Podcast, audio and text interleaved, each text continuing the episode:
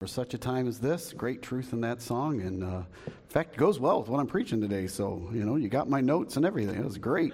Uh, our young people can make their way out to junior church today, and as they're making their way out, one other announcement. Matter of fact, I don't know Caleb back there. I don't know if you have this announcement slide still, but next Sunday, uh, special Sunday next Sunday. They're always special, but next Sunday, extra special. Uh, new friend of mine that's going to be here preaching for us. Uh, he uh, pastors a church out in Colorado and is taking the lead with uh, missionary Tim Avila that we support, uh, the building that, that the Lord allowed us to build in the Philippines in the cemetery. Uh, this is the, the pastor that's helping get Tim over here to the states. Matter of fact, I'm on I'm on his board as well. So, uh, and Tim will be here. Uh, Tim Avila will be here in August. Uh, but this coming Sunday, do you have it? I don't know. Do you have it up there? Yeah, Rob Red, Pastor Redland's going to be here, Calvary Community Baptist Church, and uh, he'll he'll be here. He's speaking at the college down in Pensacola, and uh, so he's going to run up here and, and, preach for us, and he's pretty sought after as a speaker. And um, and he and I we've spent a lot of time on the phone over the last several months, and. Um, let's just say we have, we have a lot of things in common. We see a lot of things the same way in terms of ministry, and uh, it's been really, really a blessing to get to, to uh, know him. And I think his wife, uh, I think Barb's coming too, right? Uh, so we're, we're, we're, just really excited. So I want you to be here. Would you do me the honor of being here? And I, it's one I'm going to go out on the limb and tell you. And I know, so you say, oh, you know, if you're not preaching, you know, th- th- this, this guy, he's, he's, a, he's a good speaker. And uh, so, you know, I, I don't know. I'm sure he won't be as good as me. I understand that. Um, no, he'll be he'll be way better is what he'll be. Uh, so I want to encourage you to be here. All right, before I get preaching, one other one other minimal or big. That's not minimal. It's a big deal uh, of church business here. Um, I have some good news and some bad news. Uh, would you like to hear the good news or the bad news first? All right, how many like how many would like to hear the bad? Say amen. How many like to the good news first? Sorry, Lincoln, this one you lose, bud. You're, you're out on this one. Um, so, bad news one first. All right, the bad news is this, this is going to be an update on the chairs. All right, update on the chairs is, well, I really can't tell you the bad news without telling you the good news. So you're going to win after all, Lincoln. So, you know, you know it all. Um, last week we blew past our goal to be able to purchase the chairs. So the Lord has provided the finance. I think it's. Uh, that's why it's not in the bulletin today. We did it on purpose because I didn't want you to know until I told you. Uh, but I think we're I think we're like at eighteen thousand or something like that, give or take a little bit. So we're over, which is good because since we started this, the price of the chairs has gone up. You know, surprise, surprise. But that leads me to the bad news, and the bad news is all the chairs you've been sitting in and talking about and arguing about all this time. You know, didn't matter. So if you didn't like the gray one, don't worry. It's not that one's. If you didn't like the blue one, don't worry. That one's not winning. You didn't like the whatever one other one back there. You didn't like it's not winning. None of them are winning because none of them are available anymore. The, the companies that make them literally have gone out and been sold out by somebody else. And so, you know, it's, it's like this convoluted thing. And, and you can get the metal part of the chair, but you can't get the cloth part of the chair. So we won't really know what colors of cloth they have until you know. So, so I, you know, you might want to pray about that. Basically, what we're going to do is we're going to get as many chairs in here as we can, as quickly as we can. And you're going to have to be a little more uh, decisive. Don't DT? You already got your chair, all right? You ain't getting no other chair. You don't get a vote anyway, you know? You know, you haven't been sitting there 15 years, you've been sitting there, you know, but I liked it better when you sat there. You threw things at me better from that location. Um, but you just vote whatever Tommy tells you to vote, you just do. But I don't know. It may come down to do you like chairs? um, it may come down to that. So we're, we're, we're working on it. We're going to try it. matter of fact, I think we're working on getting a, a, a, a sample here. It'll be a couple weeks. And they told us, they said, and even when you do go order, they said, it, this is what they're, t- they're telling us. They said, it could take up to 14 weeks. Yeah, it could be worse than that. So every every you know, is it just me or do you think the COVID supply chain thing is running a little weary? I think I've heard that one too, too many times. I am still going to my job every single week, right? So you know, I don't know. Bottom line is I don't know. It's just kind of been a nightmare. So good news, bad news. All right. With that out of the way, uh, we are going to go to Micah chapter number seven in your Bibles uh, this morning. Micah chapter number seven, and um, this is a, a, message that just kind of been on me. This verse that came across, so I was really preparing for another sermon, and one of those verses I just couldn't let go of. So this morning, you're kind of going to get a message that was really written to myself. But since God didn't give me anything else, I guess you get to have it too. so there, there you go. Um, anybody ever heard of the YouTube channel Epic Fail or Fail Army? Oh, Matt Swafford. Why am I not surprised that you know that channel? And Johnny, uh, why does that not surprise me? You guys know. I, I get introduced to it by my wonderful children. They said, Dad, you got to get this channel. And I said, What's the channel about? I said, Everybody who epic fails. I'm like, well, that's pretty good. So I, I, found a couple, you know, thumbnails from them. You know, there's fails of the week. You, can you see, you know, right? uh, I'm not going to, sign no comments on that one. Uh, and then I got one for all you military guys. If you're not in the military, you might not get this next one. But coordination fail when air operations and construction efforts collide. Um, you know, any, any Air Force guy, Brian, is that what happened when you were overseas, when you were coming in? You know, was it your, was it your, oh man, said by real Army leadership. I know you're Air Force, but that's okay. Let's pick on the Army there. But uh, oh, that's good. Not my fault. Yeah. Um, oh, that's hilarious. Um, you know, ever been that person that epic failed? Yeah, I think we probably all, yeah, yeah, yeah. I, okay, Matt, no, yeah, I, Michelle didn't even need to speak up on that. You volunteered it. Um, I think we've all been on uh, that end of the, the, the, of those actions where things haven't gone the way that we desired. And sometimes unfortunately might get caught on video or it might somebody you know family might see it. But um, worse yet is knowing in your life and maybe you don't have this but i'm going to guess most of you do. Anybody got anybody in your life that you know they want to see you fail? You got like a persecutor of you go, no, I don't have one of those. Well, I, I hate you um, for that. But uh, you know what happens? I got all of yours. They're all, they're all on, on Team Ken. Watch him fail. Uh, there, there, are, there could be a coworker maybe that, you know, just wants to see you mess up all the time. Or, you know, maybe you have a, a former relationship that you were involved in and you know they want your life to be miserable. And every time you fail, you know they're sitting over there laughing or happy about it. Maybe, maybe it could even be a family member. You know, it could, it could be any different place. But this morning, I want to remind you that all those things work in our life. But of course, if, if you're here this morning and you are a child of God, you're a Christian, um, we know that Satan wants to destroy us and he wants to see every believer that's in here this morning epic fail. He does. He wants to make you do and be everything that God did not create you to be. I said that a little fast because that was a little profound. He wants to make you do and be everything that God did not create you to be. Because ultimately, when you and I deny our purpose that God created us to be, in effect, that is rebellion against God. So, when a person becomes a Christian through simple faith and receiving the free gift of God, through the finished work of the life, death, and burial of, and resurrection of Jesus Christ, you know, Satan can't change that. He, he cannot undo. I know I got folks that, you know, I, I always like to ask them, you know, Jesus said you got to be born again. And when you're born again and you have the Spirit in your birth, you can no more go back and be unborned than you can physically. Once you're born, you're born. And, and I'm so glad that you and I, children of God, are secure in the hands of God. In John chapter 10, Jesus said, I give unto them eternal life, and they shall never perish. Not a lot of wiggle room in there. I'm so glad to know, as Jesus went on to say, that I'm secure in the hand of God and, and no one can get me out of there and I'm safe. But Satan can influence and does his very best to ruin our lives here in this shadowland in which we now live. And when we fail, mark it down, he, he rejoices. I don't know, seems like in some ways in the church he's had a pretty good run of it. You know, the Bible says in 1 Peter 5 8 to be sober and vigilant because our adversary, the devil, as a roaring lion, walketh about seeking whom he may devour. In Revelation 12, we're told concerning the tribulation saints, but I believe it's true of us as well, that Satan's called the accuser of our brethren, and he accused them before our God day and night that he's always watching and always waiting to see when you fail. That's why this morning I entitled this morning's message, Answering the Adversary. Because Satan is our great accuser, just as he did to Job, so he wants to do for you and I and to you and I. And this morning, I, a really simple truth, and not, I don't have as many funny stories this morning. I just have something that God's laid on my heart that I want to share with you. Um, how do I answer the adversary?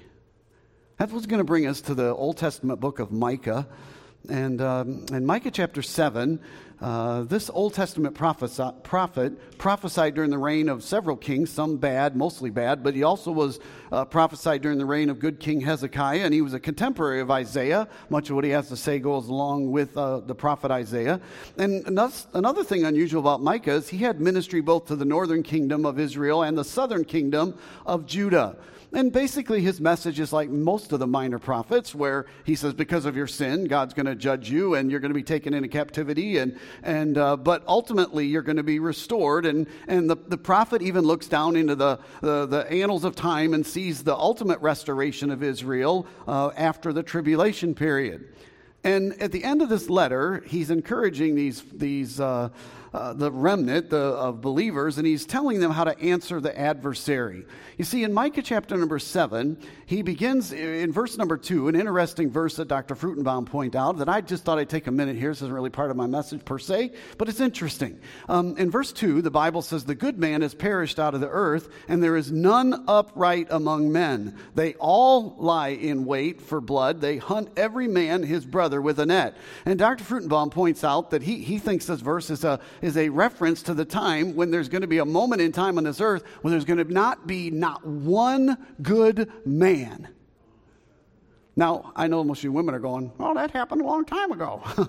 um, but no, I'm talking about, when he says man, I'm talking about man and women. You know, there's, no, there's not one good human being. And think about that. When will there be a time when there's not one left on this planet? And the only time I can think about that is the moment after the rapture of the church, the catching away of the church, when we're all gone. The only ones that are going to be left are those who are, are not good based on the definition of good being good before God, which is found in the righteousness of Jesus Christ. Interesting take.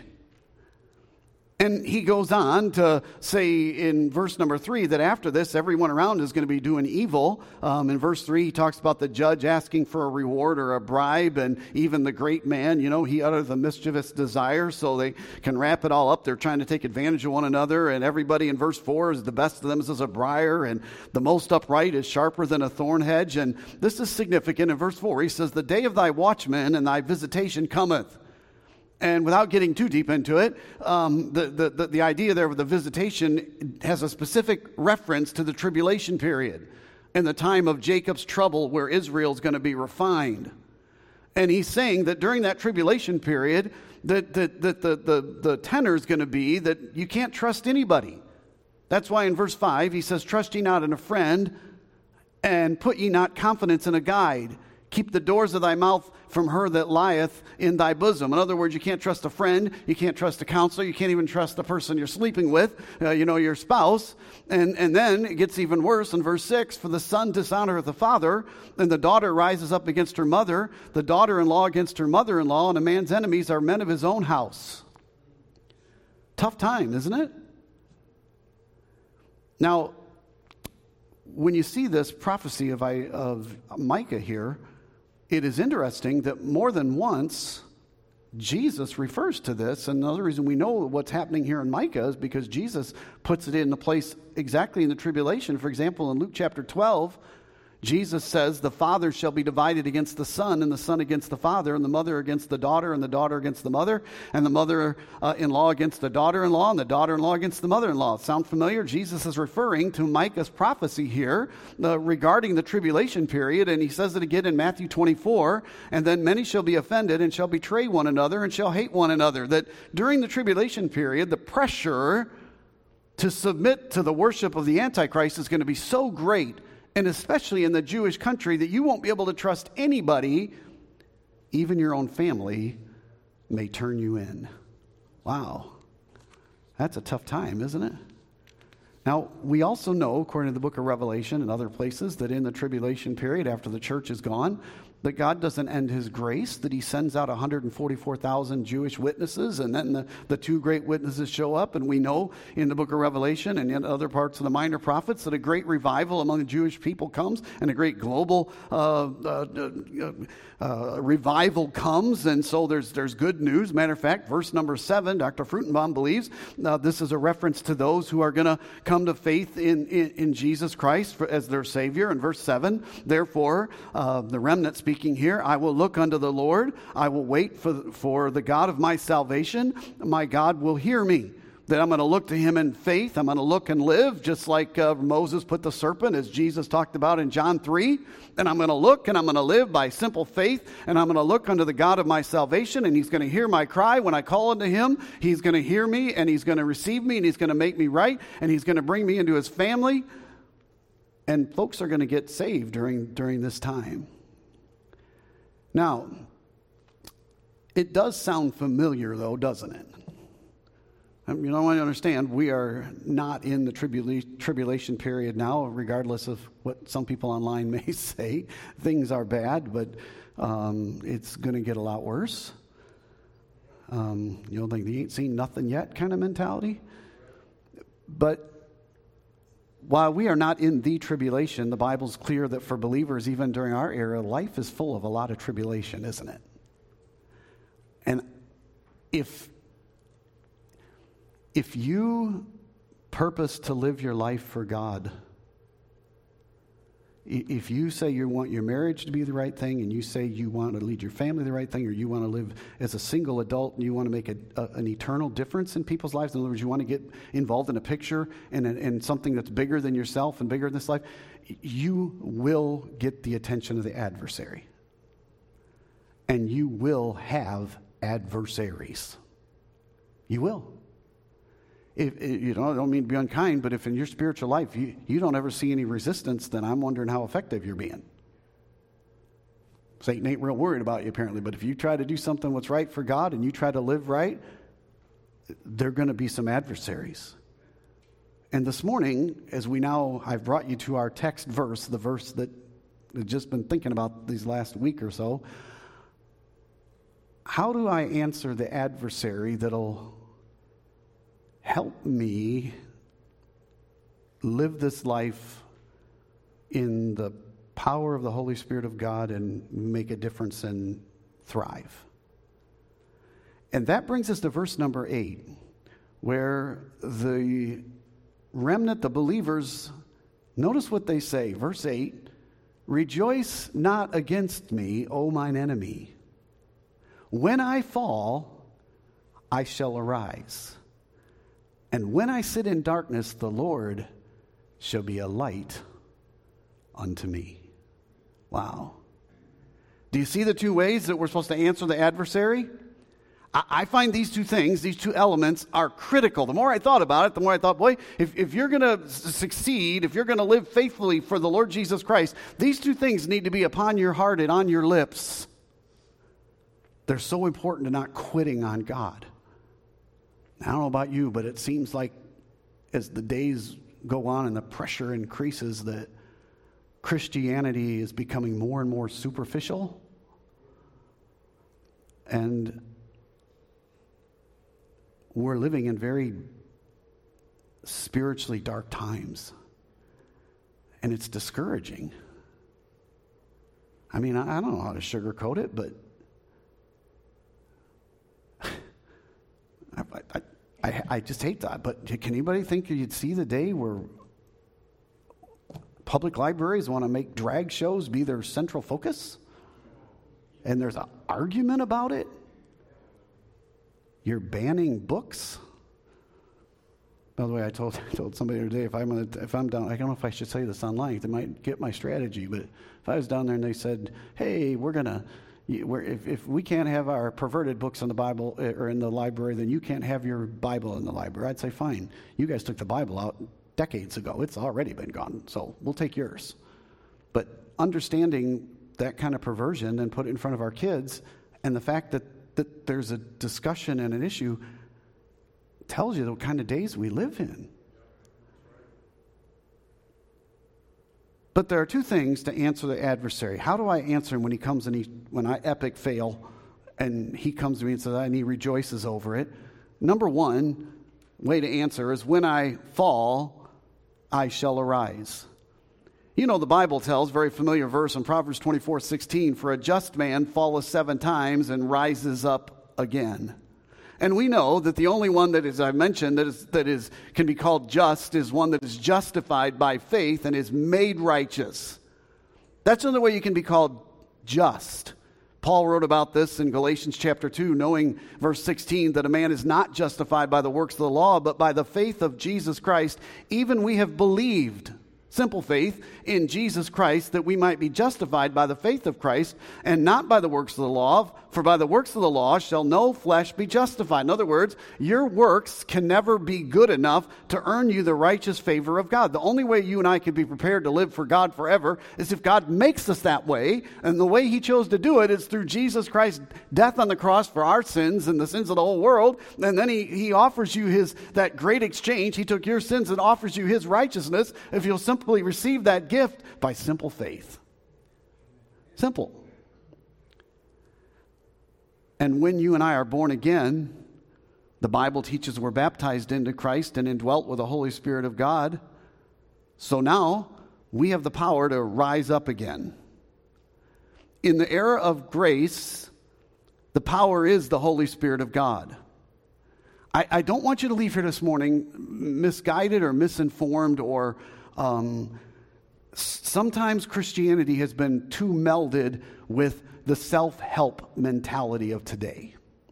Now, I appreciate that, that mindset, and if I were unsaved, I, would hope that I'd pray that I'd be the kind of person that, that goes after it and says, I can do it, I can do it, you know. Um, but th- that, that is not a biblical worldview. It's not what I'm trying to offer you here this morning. It, it's not about self help or a stoic philosophy that pull yourself up by your own bootstraps, you know, it's all, you know, because that's ultimately based on man's strength.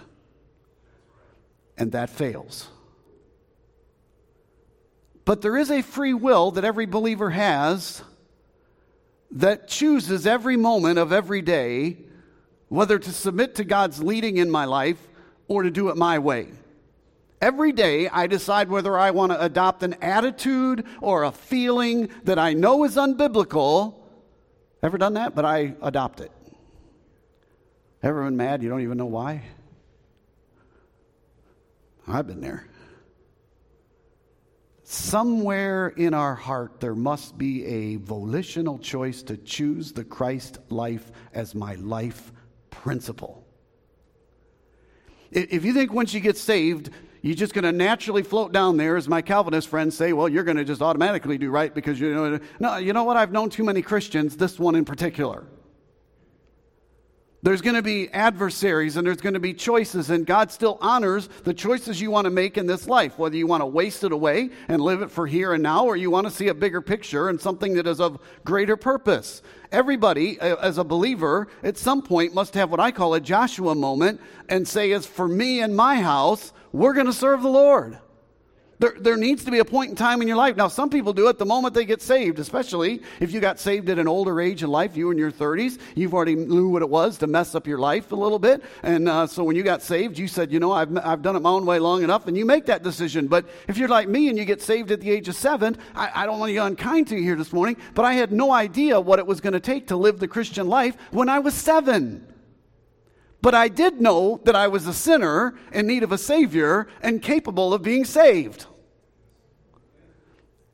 And a lot of folks that grow up in the church, the problem is they grow up in the church and they're legitimately saved, but they've never had the Joshua moment. Even as I read in Revelation chapter 12, verse number 10, about Satan being the accuser of the brethren, you know, the very next verse in Romans, or Revelation chapter 12, verse number 11, the Bible says they overcame him with the blood of the Lamb, God's power, and by the word of their testimony, the choices they made. It was through the power of the blood and then me using my mouth to say said testimony. Boy, we could use more Christians willing to speak up a word of their testimony. Amen? I don't think the problem in America is that most Americans don't have these, some of these social issues figured out. The problem in America is most Christians are far too concerned about their, I don't know, if Hulu got interrupted, than they are what's going on and what's being fed to our children in the public school system. We must not be naive and accept so much of the prosperity theology of our day. I'm not going to sugarcoat it to you. First off, if you live for God, it is the best choice you'll ever make. It is the most prosperous way, spiritually speaking. but if, if, if, you think you're going to live for God, you need to understand that the hits and the wounds and the defeats and the failures and the satanic attacks are going to come. There are going to be moments where you epic fail. And we must have counted the cost and chosen to do as Jesus said that was required to be a disciple. Now, again, I want to clearly delineate here, all right? I don't want anybody to misunderstand, especially if you're watching online. Well, not especially. You want you guys to understand too, all right? It, becoming a child of God is a free gift. It's easy and it's simple. And I'm so thankful for that because I'm a simple kind of guy, right? But if you want to be a disciple, that's very costly. Jesus said it this way in Matthew chapter number 16. He said, If any man would be my disciple, if any man come after me, let him deny himself and take up his cross and follow me. You have to take the instrument of your own death and carry it around. And God says you need to learn and be willing to submit to death to yourself. And that is hard and painful. By the way, this is why it irks me and offends me when well known Bible TV preachers use this kind of verse to say, This is what's required to get to heaven. If this is what is required to get to heaven, I am in big trouble. It's, there have been many times where I don't want to take up my cross. There are times I don't want to follow where He says to go. There are many times I do not want to deny myself. But if you want to be a disciple, that's the cost that it's going to take. And we must answer the adversary that, yes, you know what? To all my adversaries, there are times I'm going to fall, but I'm going to get back up. Because God promised through His Spirit, by His grace, that he'd give me the power to do so. As Paul wrote in 2 Corinthians 4, we're troubled on every side, yet not distressed. We're perplexed, but not in despair. We're persecuted, but not forsaken. We're cast down, but not destroyed. Always bearing about in the body the dying of the Lord Jesus, that the life also of Jesus might be made manifest in my body. That when, when I die to myself, when the cross that I'm carrying does its, does its effective work to make me die to myself, that through that I am identifying and revealing to others around me the life of Christ. Because people naturally we do what we want to do that's best for myself. How about this verse? Psalm 37, 23. The steps of a good man are ordered by the Lord, and he delighteth in his way. Though he fall, he shall not utterly be utterly cast down, for the Lord upholdeth him with his hand. Amen and amen. Say to your adversaries, Yes, I may fall down, but by the grace of God, I will get back up.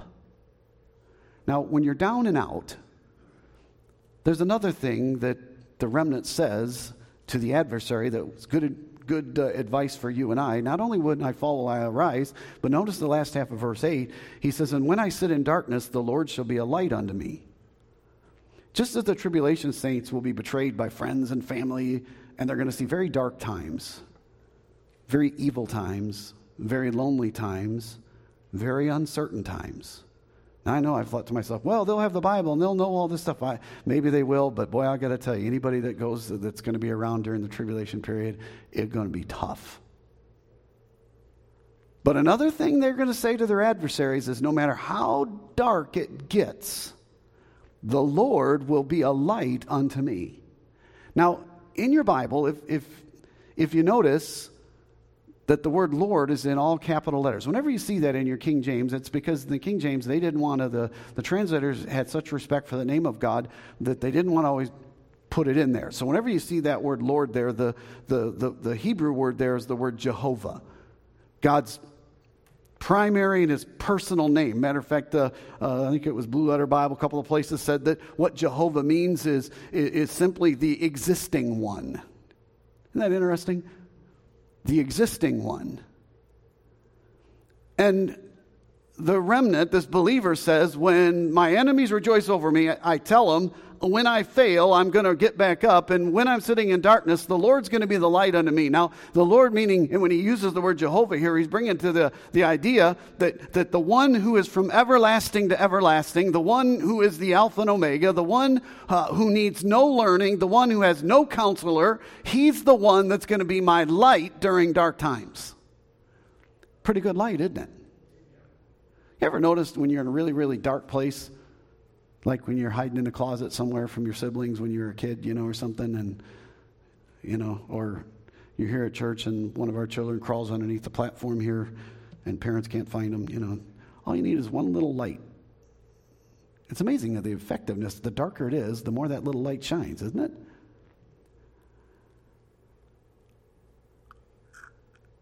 He is our light during dark times. You say, well, how do I see his light? Well, I personally believe God has given us, as I've mentioned, his spirit, and he's given us his word to provide that light that we need. Jesus himself said of himself in John 8, verse number 12, I am the light of the world. He that followeth me shall not walk in darkness, but have the light of men. 1 John 1 5, this then is the message we've heard of him and declare unto you that God is light and in him is no darkness at all. Psalm 119, 105, thy word is a lamp unto my feet and what? A light unto my path. Psalm 112, verse number 4, uh, unto the upright there arises light in the darkness. He is gracious and full of compassion and righteousness. So that light that appears, according to Psalm 112, that light that comes uh, along our side when we've been knocked down, when we've failed, eh, eh, eh, aren't you glad that the light of the Lord, the presence of the Lord, is a gracious light, a compassionate light, and a righteous light? Oh, that's good. I almost did a whole sermon just on that verse. Maybe I will. I don't know. You see, we know that the Word of God serves as that light for us today, which is why it is wise for you and I to hide God's Word in our heart so it's right in here in your mind that no one can take it out. And isn't it amazing how when John introduces us to the Lord Jesus Christ in John 1 1, in the beginning was the Word, and the Word was with God, and the Word was God. And he goes on to say in verse 4 In him was life, and the life was the light of man. You see, there must be this answer to the adversary during dark times even a few weeks ago or last week, several weeks, we've been looking at Hebrews 13, and we've been talking about last week. We, we had a very somber Sunday night service last Sunday night with the persecuted church. This Sunday night, I think it's going to be a little bit more levity tonight. Uh, so if you come tonight, don't judge, oh, that church, you know. No, last week we were very serious, you know, um, it, and it was pretty intense and it was powerful, wasn't it? For those of you who were here, yeah, okay. Me and Jenny liked it. Okay. Um, then again, we were running around arresting everybody, so it was kind of kind of fun. Um, you know, had our little sirens and everything, you know. Um, but the persecuted church in Hebrews thir- 13, verse number 5, Paul says, or the writer of Hebrews says to that persecuted church, let your conversation be without covetousness and be content with such things as ye have, for he hath said, I will never leave you, leave thee, nor forsake thee he's telling them during your persecuted time, be reminded that, that your lifestyle and the things that you're covetous after, you know, oh, I want peace, I want to just be able to have my, my job, I want to, things that may not be necessarily wrong, or maybe you just are, in, uh, you know, unhappy about your status and I want a bigger this and bigger that. And, and ultimately he says, listen, you got to put all those things aside and, and treasure most the, the promise of God that he says, I'm never going to leave you, I'm never going to forsake you. The problem with Christians is we far more treasure the, the things of this life than we value the presence of God. And then when we get in the darkness, we wonder why we don't sense His presence.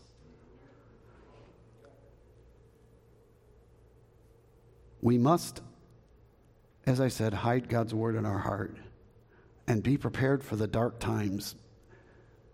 Because when we fall and our enemies rejoice, you need to have it rock solid, convinced in your brain and in your heart Jehovah is the light, and that light is the very presence and the Word of God. You cannot rely on your feelings. You cannot rely on other people's faith. You cannot rely on other people's experience. This is a you and God thing. And you had better mark it down and have made the decision and it could roll off your lip to your adversary that when you're wiped out and you have failed and you're sitting there in the dark and you don't see and you don't understand why things are what they are and you don't know where to go from here, you have got to be solid convinced that God is your light. He said, I don't, I don't see very much. Been there. And you know what I do when I can't see and I don't know what to do? I go back to the promises of God and I trust them. And I, I let what God's word says be the thing that moves the decisions I make. There have been times, whether it's financial decisions, there have been times where it's been conflict decisions, that I have just simply trusted what God has said. Sometimes it, in, in, in being a type A personality who just likes a good fight every now and then, I, I hate it when God says to me, You know, that person was really mean to you. I want you to show him kindness. Don't like that verse. And the Beatitudes don't like it. Thank you, Brian. One honest soul back there don't like it. I'd much rather tell you what a jerk you are. And by the way, every now and then God says, Go ahead and tell them they're being a jerk because they need to hear it. I like it when he gives me that one. Don't give me that one very often, but every now and then he says, All right, green light, go, you, they need to be lit up. All right, Lord, I got that one I got. But that's the exception rather than the rule. Most of the time he says, Just go be nice to them, you know? Take the path of humility. Take the path in, in your marriage of the soft answer that turns away wrath. No, no, I don't like that very well. But when I'm in the dark, if you've made a commitment, I'm going to do it God's way, then when you sit there in the dark and you know the Word of God, and God says, Well, I want you to be kind when they're not being kind to you, well, guess what? That's what I do. At least I try. But most Christians have never made that decision, and they get in that spot, and then it, then it comes down to, well, they said to do this, and well, I really feel like this. Well, I'm happy you feel that way, but boy, I would not recommend you live your Christian life based on how you feel.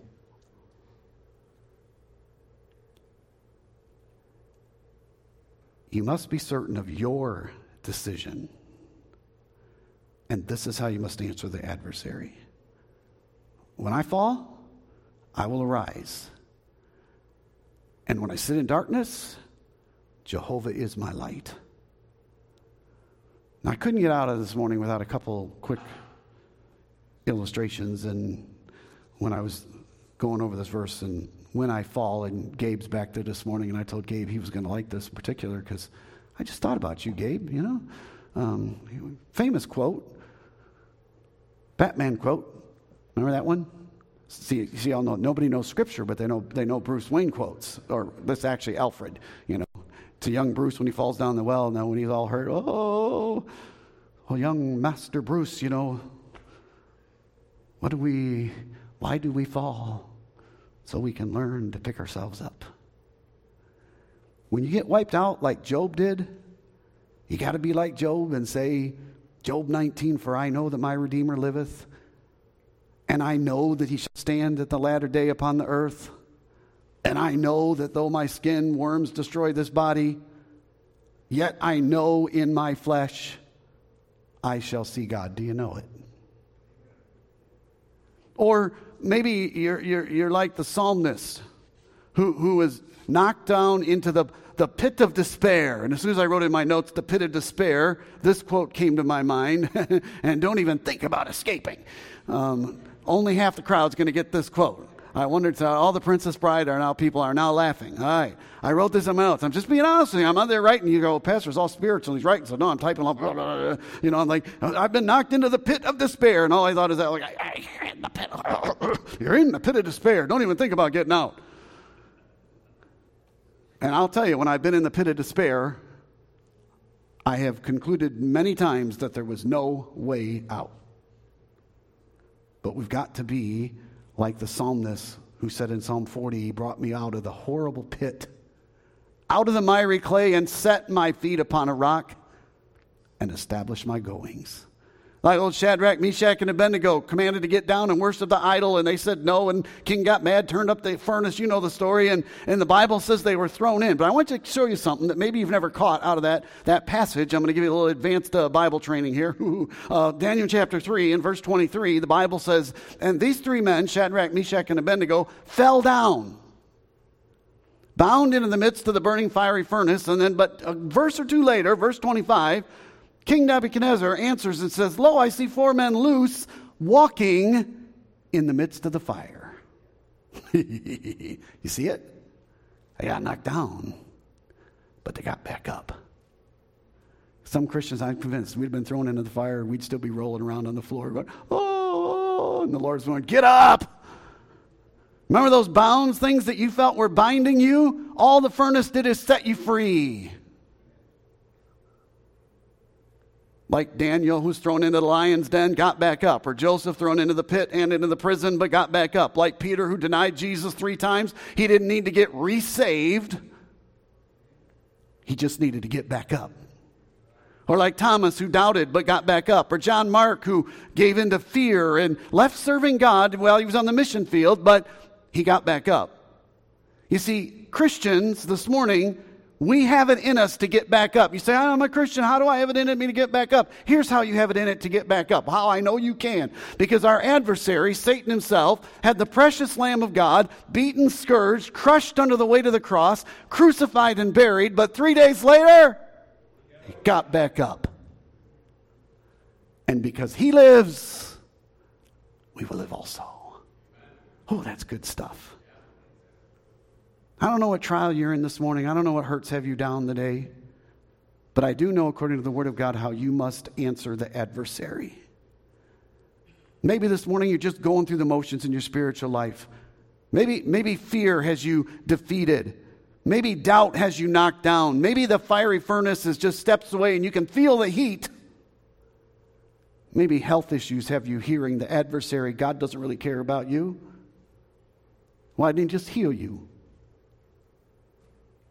You got to say to the adversary, hey, Satan, adversary, you can rejoice all you want, but here's the deal.